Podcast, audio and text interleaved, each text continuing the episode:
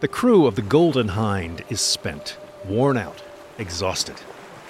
Two years ago, in 1577, they set sail from Plymouth, a fleet of five ships ready to cross oceans. In the Atlantic, they endured an attempted mutiny, tense encounters with indigenous islanders, and weeks of drought, praying for rain to slake an increasingly desperate thirst. Two of the smaller ships were broken up within the first year to consolidate the fleet. After navigating the fearsome straits at the tip of South America, another is lost in a Pacific storm, its crew drowned. A fourth ship went off course in a fog bank. Unable to find its partner, they've turned back for England, leaving the Golden Hind alone, halfway through a circumnavigation of the globe. Along the western coast of North America, they plunder Spanish ships and raid their ports, rich with treasure. But now the Golden Hind's hull is leaking. They dearly require safe harbor to make repairs and refresh supplies. For eight weeks, they chart their course northward, laying claim to coastal lands in the name of Queen Elizabeth. Only one question as they go Where are they?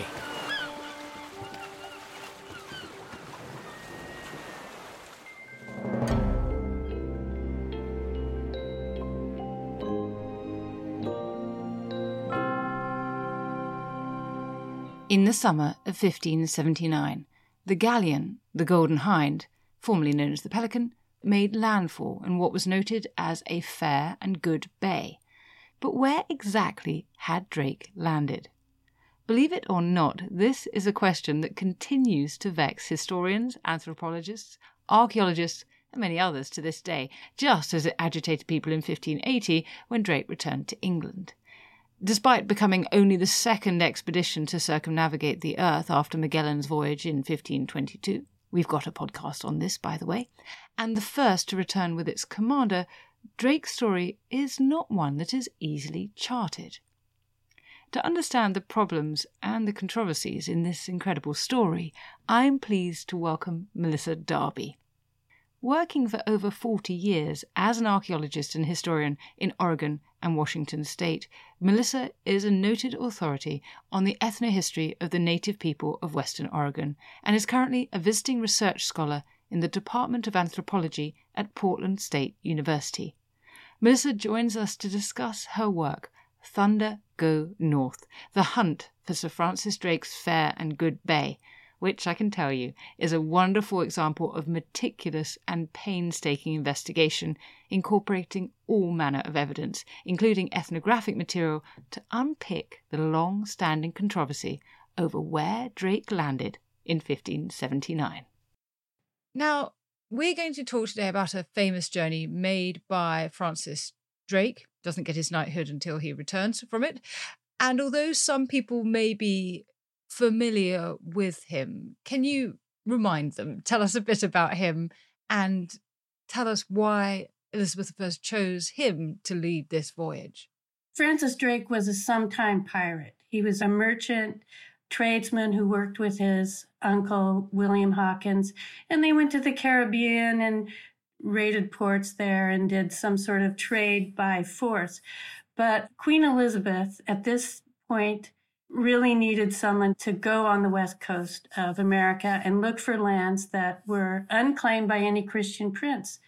And so this was a secret mission because she was still at peace with Spain. And so she sent Drake out with a couple of goals. One was to reconnoiter for the Northwest Passage if it existed. John Dee thought it did, and he gave Drake some papers and some instruments in order to try and measure latitude and to figure out where the Northwest Passage might have been, which would have been a way home with the wind at their back if he had found it it ended up that they didn't find it and they had to cross the Pacific. So Drake's voyage became the second circumnavigation of the earth, the first by an Englishman, but it was a secret mission.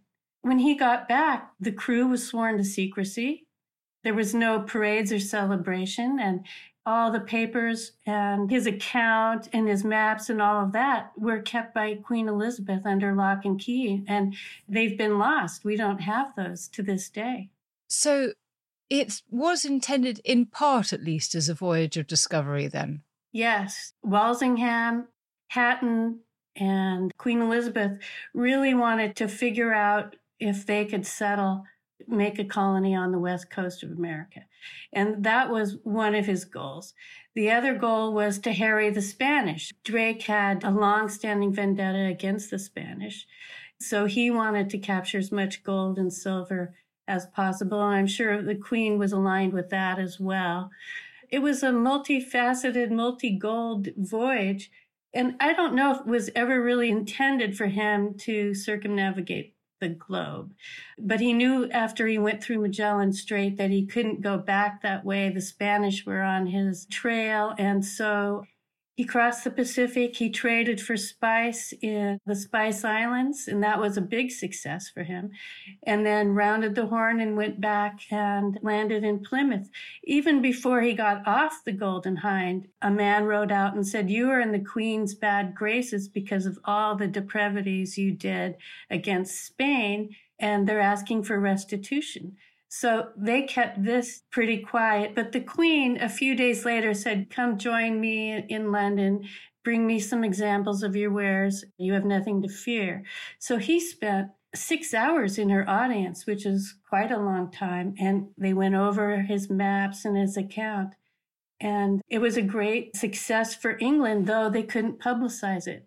So it's interesting that we've got this sense of a commission by Elizabeth, which isn't for the reasons we've remembered the voyage, that is being hushed up when he came back in various ways. And as you've alluded to, Spain and Portugal were very much the dominant players in exploration at this time. Why did the Queen and her ministers decide that this was the time to challenge them and then to deny it?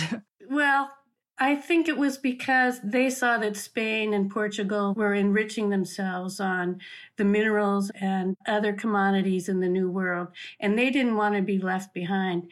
And over the previous 10 or 15 years, they had been building up their fleet of fast, swift ships that could outmaneuver the Spanish. And so this was intended to explore, to find places to settle and to find minerals. I mean, one of the things Queen Elizabeth asked Drake to do is look for red dye commodities like that. And so they also wanted a market for their wool. They had lost Calais a few years before and they had all this wool and commodities made of wool, blankets and so forth that they needed to find markets for. And so that was one of the things that Hakluyt mentioned later is that they were seeking markets for their commodities as well. The central focus of your work concerns where Drake landed in 1579, which is some 18 months into his journey. So, can you briefly outline his voyage up until that point and any significant encounters along the way? When they left Plymouth, the crew thought they were heading to Alexandria to load a cargo of currants. It was five ships, and the Golden Hind at that time was called the Pelican. It wasn't changed until they got to Magellan Strait. So Magellan Strait was their first big objective. When they got there to the mouth of Magellan Strait, they renamed the ship the Golden Hind after Christopher Hatton, who had just been appointed to the Privy Council. He was knighted a few days after Drake left, I believe. I'm not sure the date, but Christopher Hatton was a big sponsor. So they get to Magellan Strait. They get through it mostly successfully, and then the wind starts blowing when they get to the other side. And for 52 days, they're blown around a ship captained by Winter turns around and heads back because it's just too scary, I suppose. They lose the Marigold, one of the smaller ships. And by the time they get north along the Chilean coast, Drake is alone. All of the ships that he was with, his sailing partners, they're gone. So we have what's now the Golden Hind.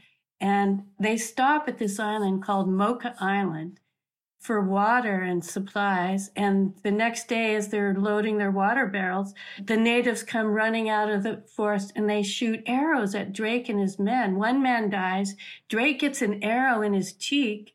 Diego, his black manservant, gets several and almost dies. He dies later of his wounds, but much later. And so Drake says, okay, don't fight back. We're just going to get back and get in the ship and head out because he believed that the Spanish had taught these natives that Europeans were evil and bad and that they'll hurt him. So Drake wanted to bring a sense of the English are different and we are not as cruel as the Spanish. And so that was one of his goals is to really let the natives know that there's a difference between the Spanish and the English. So they sail up the coast of Chile and they trade for fish and trinkets and they exchange a few things for the people along the way. Then the Spanish understand that they're there. So Drake realizes that he's got to put the gas on. He goes farther north, starts capturing ships, looting towns, and the Spanish are at his heels. The notice of him is not at the towns to the north. So then he captures off of the coast of Panama this huge treasure ship, one of the big Spanish galleons, and it takes two days to load all the silver and the gold. I mean, they ballast the Golden Hind with silver bars. It was that much treasure that he had. They had Peruvian emeralds that were as long as a man's finger. They had bags of pearls and so many pearls that Queen Elizabeth used them in one of her dresses. So that was their big goal to get this treasure. So Drake headed north. They had captured a ship, so they had a tender with Entelos bark. We don't know the name of the ship. We just refer to it as the owner. So then they started leaking. They started leaking off the coast of Panama. And they wanted to reconnoiter for the Northwest Passage, so they had to go way out into the Pacific to catch the gyre that would swing them back into the West Coast. You can't just sail north from Mexico. The winds would prevent that. So they had to go out to sea. So this is a debate that we're having, but I believe that he came in at 48 degrees north, which is up by Vancouver Island, and spent a few days reconnoitering for the Northwest Passage or the Strait of Anian. And then they were leaking and they needed to find a bay. Now, if you've ever been to the West Coast, you know that safe harbors and bays are pretty rare. And this was uncharted territory. The Spanish hadn't been up this far. The Native Americans on this coast had never seen a ship like this, as far as we know. So I think they did some close in reconnaissance and tried to find a bay. They found a harbor that they went in, but it was too rough. So then they sailed out, and then a few days later, they found what they celebrated as their fair and good bay. And they went in, and a Native American paddled out to them and was singing and chanting, and then gave him some gifts. And Drake jumped down into the little rowboat that was next to the Golden Hind and tried to give this Native American some gifts. And the Native American wouldn't have anything to do with it and paddled back. So then they careened the ship and repaired it. But every three days, they had a meeting with the Native Americans. They would come and meet them. So I want us to unpack all of this a lot more because this, of course, is the heart of your work and it's the controversial matter of where Drake landed. Can we talk about what people thought before you did your work? Where was Drake thought to have landed to repair his ship? Well, Hakluyt wrote the official account in Principal Navigations, and he said that they landed at 38 degrees north, which is around the Bay Area, the central California coast. And the official account carries a lot of weight, right? But this was a censored account, a piece of propaganda, if you will. And it was a really brief account of where Drake went. It was only a few pages compared to some of the other important voyages of the time in principal navigations. And so in the 1850s, here in California and America, there was a gold rush. And so they aligned themselves with Drake because he's the golden son. He was one of the first Europeans to land in what was then California. And so California celebrated him and they named a freeway after him and a hotel and a bay and there's a statue. And so that was celebrated. The idea that Drake was further north came up in 1915 with the work of an archaeologist, anthropologist woman named Zelia Nuttall, who was a woman. And so she was sidelined at the time. She tried to get published. She couldn't get published. She was an important scholar and she had done quite a bit of work in Mexico. And she was the first one to come up with this theory that Drake was further north, but it wasn't accepted. And so, still now, the dominant paradigm is that Drake was on the central California coast around Drake's Bay. And that is certainly what I have always heard until now. And then you've also got this 20th century hoax, which maintains the California landing theory. When Zelia Nuttall was really promoting her idea, she was being suppressed by another faculty member at UC Berkeley, Herbert Bolton. And he was a member of the Native Sons of the Golden West, which was this patriotic California organization. It still exists. And they, every year, they fly the flag of Drake, the Queen Elizabeth standard, in a ceremony. And so they just couldn't lose Drake. And so he, being the blustery promoter kind of guy he was, he decided that he was going to suppress Zelia Nuttall. So this is my theory. He concocted a plate of brass that said, I, Sir Francis Drake, landed here and claimed this land for Queen Elizabeth. And he was going to put it out, this is my theory, if Zelia Nuttall really got her theory out there. Well, they suppressed her. It was a juggernaut. She took her ball and bat and went back to Mexico. But then this other woman, Eva Taylor from Birkbeck College in London, found even more documents than Zelia had, and she followed up on Zelia Nuttall's work. She found a diary from the chaplain on the follow up voyage and the official account that Queen Elizabeth wrote, Drake's instructions for the plot of the voyage. And so she published these in the late 20s and 30s, and it was incredible. And she even figured out that some of the words that Drake recorded of the language of the Native Americans may be Chinookan or a Chinook language, which is on the Northwest coast, not in California. So all of the Drake promoters in California and Bolton, who was still around, they planted, this is my theory, the plate of brass where it would be found sooner or later. And it was found and because he had been telling his students for years, go out to Marin County. We know there's a plate of brass out there. Sounds fishy to me. But anyway, so they found this plate of brass. They brought it to Bolton. He immediately held it as an authentic artifact of Drake, and it shut down all the whole theory that Drake was further north, and Eva Taylor's work came to nothing.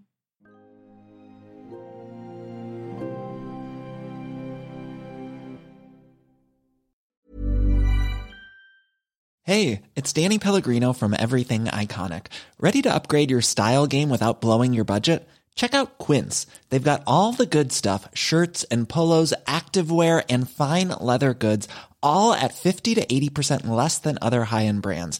And the best part? They're all about safe, ethical, and responsible manufacturing. Get that luxury vibe without the luxury price tag. Hit up quince.com slash upgrade for free shipping and 365 day returns on your next order. That's quince.com slash upgrade. I'm Professor Suzannah Lipscomb, and on Not Just the Tudors from History Hit, I'm looking for answers to the big questions about every aspect of life in the early modern period – like, how did the memory of Anne Boleyn continue to influence the court of her daughter, Elizabeth I? How were fairies brought to life on the Elizabethan stage? And how did the arrival of male only doctors threaten the lives of women? In other words, not just the Tudors, but most definitely also the Tudors. Twice a week, every week. Subscribe now and follow me on Not Just the Tudors from History Hit, wherever you get your podcasts.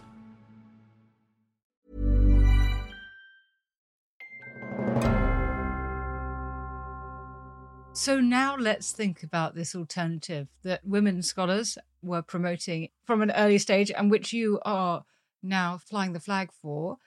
What is the contemporary and modern evidence that supports such a notion? And I'm particularly fascinated by this ethnographic evidence that you've drawn on, which helps explain the title of your book.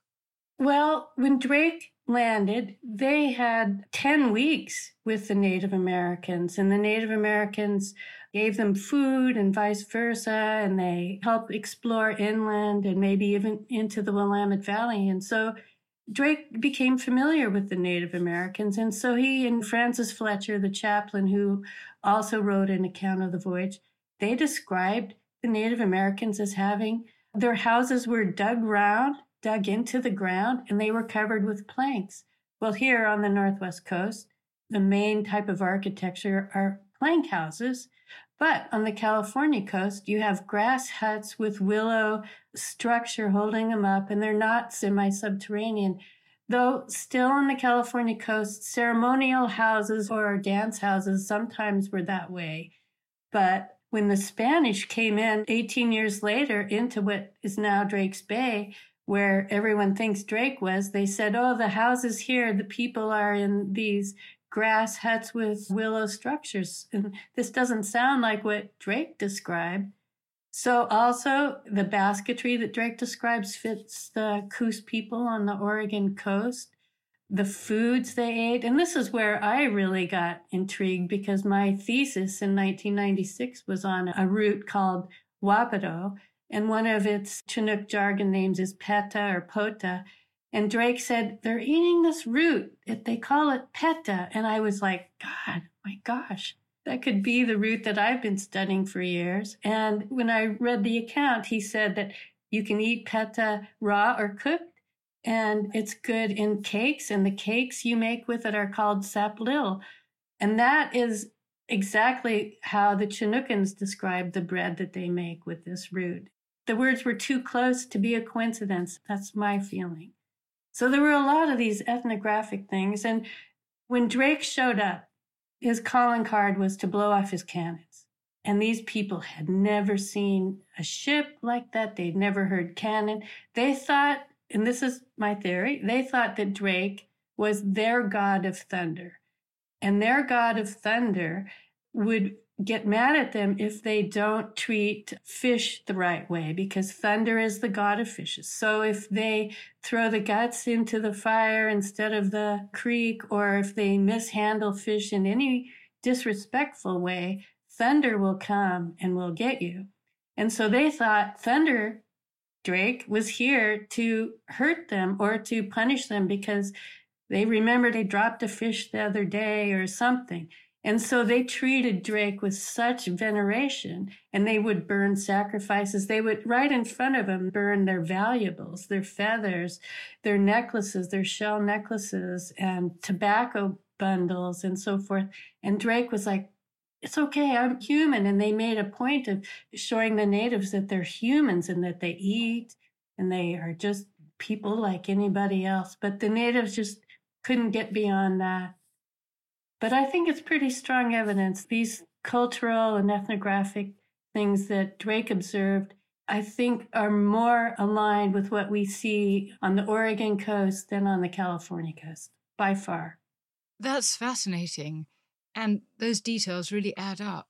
I wonder what you would say to someone who's observed that we've finally sort of defended the Mexica, the Aztec, and Moctezuma from thinking that Cortez was a god. We finally suppressed that myth that it didn't actually happen. And now we're turning to say another native people took another European to be a god. Is that problematic? How would you handle that, do you think? I think it is a little problematic. When I wrote the book, I ran the manuscript by all the tribes on the Oregon coast and said, Give me your comments because I knew as an anthropologist, this could be really important to them and they should know this before it gets published. They don't have any cultural memory of this. And so there are individuals that are really fascinated by it. And there are others who just don't buy it. And so I think it's problematic culturally right now with those groups. But this is what I'm observing in the record. And there's a way to interpret it and a way to say, well, this was just a very human reaction that these people had and very understandable. Tell me a bit more about some of the documentary evidence you mentioned. So we've got Hakluyt saying he's basically gone to California, but you're suggesting there's some other primary source evidence from the period, written documentary evidence that we should consider too. Well, John Drake was Drake's nephew who was on the voyage. He was like a page boy or cabin boy.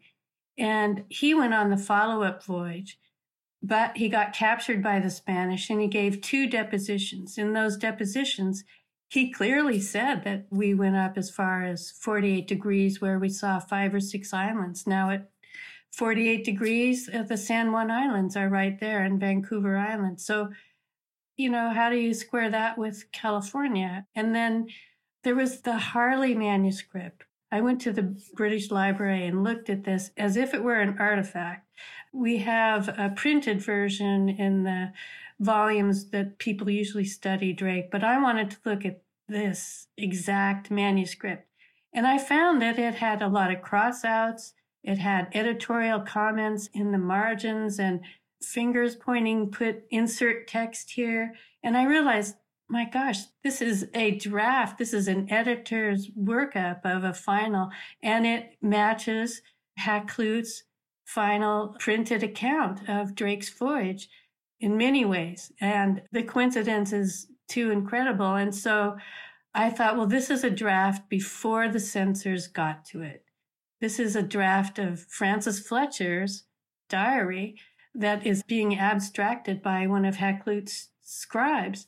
So I wrote that in the book that I think that's what it was. And then Dean Snow, who was on your program not too long ago, he compared the handwriting of the Harley manuscript that I think was from Hakluyt's desk with another document that David Ingram had. And he says they're a match. It's the same handwriting. It's a very unique handwriting. And so that was like a big chunk of the puzzle that really got landed in this place. So I am sure that was written before Hakluyt, censors in Walsingham had his hand in the whole final version. And before we see the censors interacting with it, is it therefore indicating this more northerly landing? Yeah, it said that their fair and Good Bay was at 44 degrees and they went as high as 48 degrees. So we've got to turn to the question of why would it matter in 1580 where Drake had gone ashore? Why would the censors be changing it to say that they were more southerly than actually seems to be the case? Well, this is the crux of it, isn't it? Spain had claimed all the land to about Drake's Bay. That was all New Spain. Beyond that, it was unclaimed land. So would Drake want to leave a gap if he came in at 48 and sailed down to 44 and then swept out to the Pacific after that? There would be this gap between 44 and 38. So I think when he showed up at Queen Elizabeth's desk, he unrolled his map and said, I was here. And they said, we need to claim as much land as possible. Now, would Drake, Queen Elizabeth, and Walsingham try and trick the Spanish? Oh, yes, I think they would to claim as much land as they could and to be a check on Catholicism spreading north. And they knew that there must be good lands there. And so by describing everything he could and claiming it and doing the first religious ceremony on the land, that was claiming the land. That was a big check on Spain. So, how do we explain then when Drake arrives home, given that what he's done potentially stands to check Spain's expansion or could be used to do that, he was disavowed and subject to this official investigation and not given a hero's welcome, in other words? He was not. He was knighted a few months later, but he was still being investigated by Mendoza, and there were some trials, and he was still in legal trouble for a while. And the queen always equivocates and said that he was a pirate, but they secretly knew. I mean, most of the West Country sailors secretly knew that Drake was actually a hero. So it was still a secret, but it was maybe an open secret and Spain knew and they were just putting on a show. I'm not really sure about all that but he wasn't celebrated. There was no parade. And this was a great accomplishment for England that they had circumnavigated the world and they had all this treasure. But the Queen didn't want to give up the treasure. And if Spain had won the case, they would have had to give up some of the treasure, I suppose. So we've got this sense that he's being treated with suspicion in public, but perhaps in private, You mentioned the meetings with Elizabeth. He's having a different reception, and they're waiting to see when they can deploy this evidence of his landing for potential settlement and colonization and enrichment in various ways. Well, it took 10 years. Hakluyt was compiling the principal navigations in 1588. Now, we all know that was the year of the Spanish Armada. So it was finally okay for them to talk about Drake and to say what Drake had done. And it was now out and out war, so there was nothing to hide. And do we have any evidence about what Spain or Portugal knew by the time Drake returned home? When Drake was heading towards South America, he captured a Portuguese ship, and on it was a Portuguese pilot. And he took that pilot with him who helped him navigate all the way around through Magellan Strait and up into Mexico. And then he left that pilot on the Mexican coast, much to his distress. And a few years later, that pilot was in Drake's employ in Plymouth. And so I think that when the Spanish captured that pilot after Drake left him there, the pilot confessed to everything that Drake had told him he was going to do and what he had done, and that this was an official voyage in the name of England and sponsored by Queen Elizabeth and many members of her Privy Council. So I think they knew, but they didn't have anything in writing. And so that was the important part.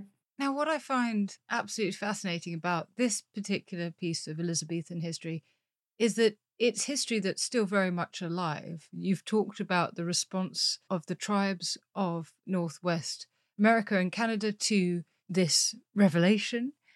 Can you outline some of the ways in which this question continues to vex people to this day? Well, the dominant paradigm is really hard to overturn. And so I've been getting some pushback from some of the powers that be in California, which I kind of expected. But, you know, they don't address specific points. If they're going to attack my findings, then they have to do it in a way where they actually address the things I found and then we have a discussion. But what I'm getting is we've been studying this matter for over a hundred years and it's been settled. And so I'm like, I don't think it's been settled. And then a lot of people are now saying that Drake was a slaver and so forth. And so we don't want to have any association with him anyway.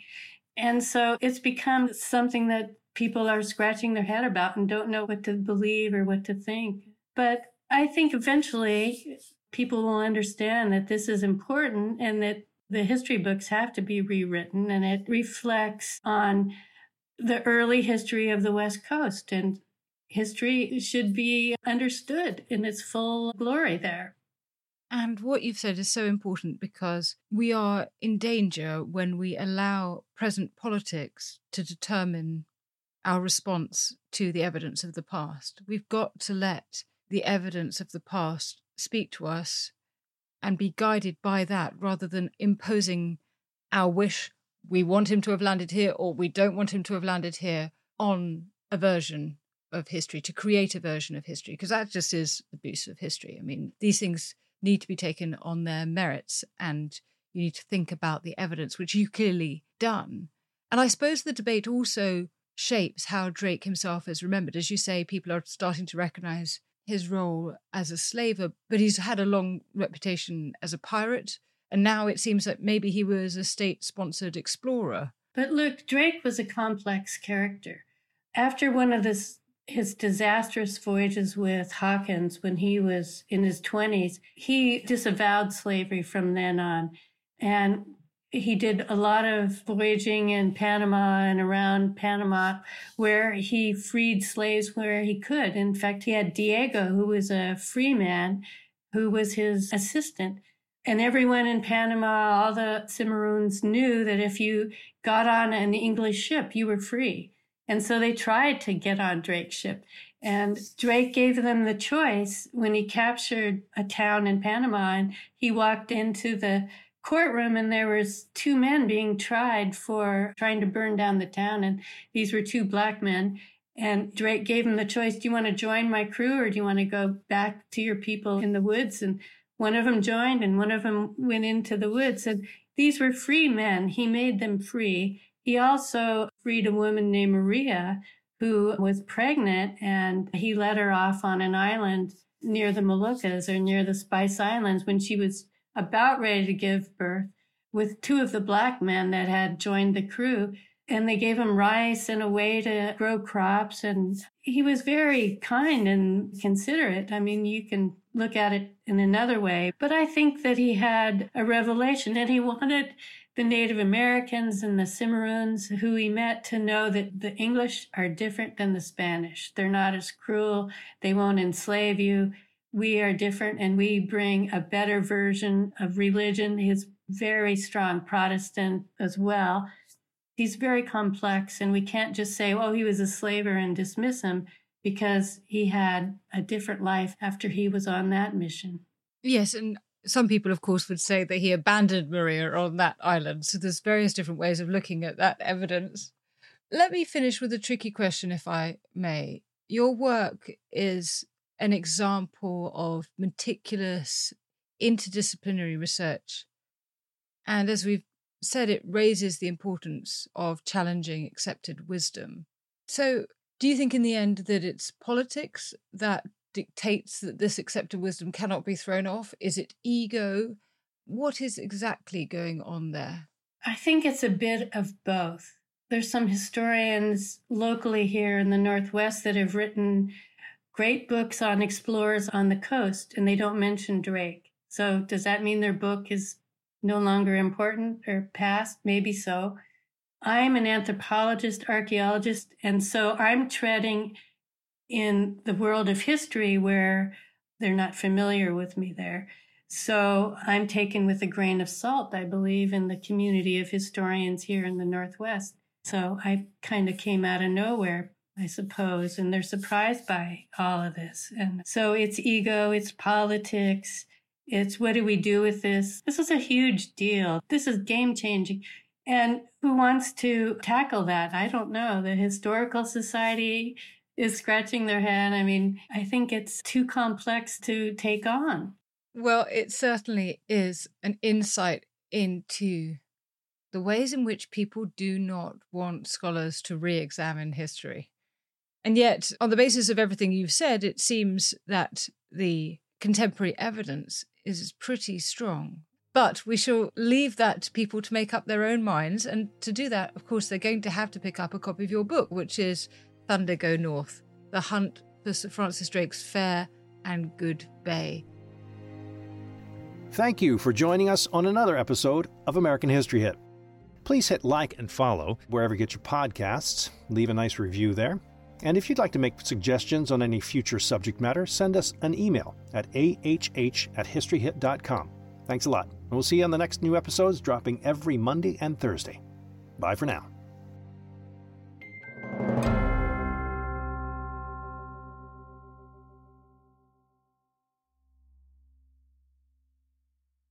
Thank you for listening to this episode of American History Hit.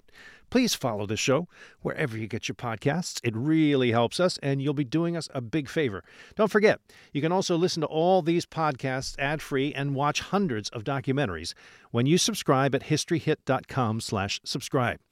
As a special gift, you'll also get your first three months for just $1 a month when you use code American History at checkout.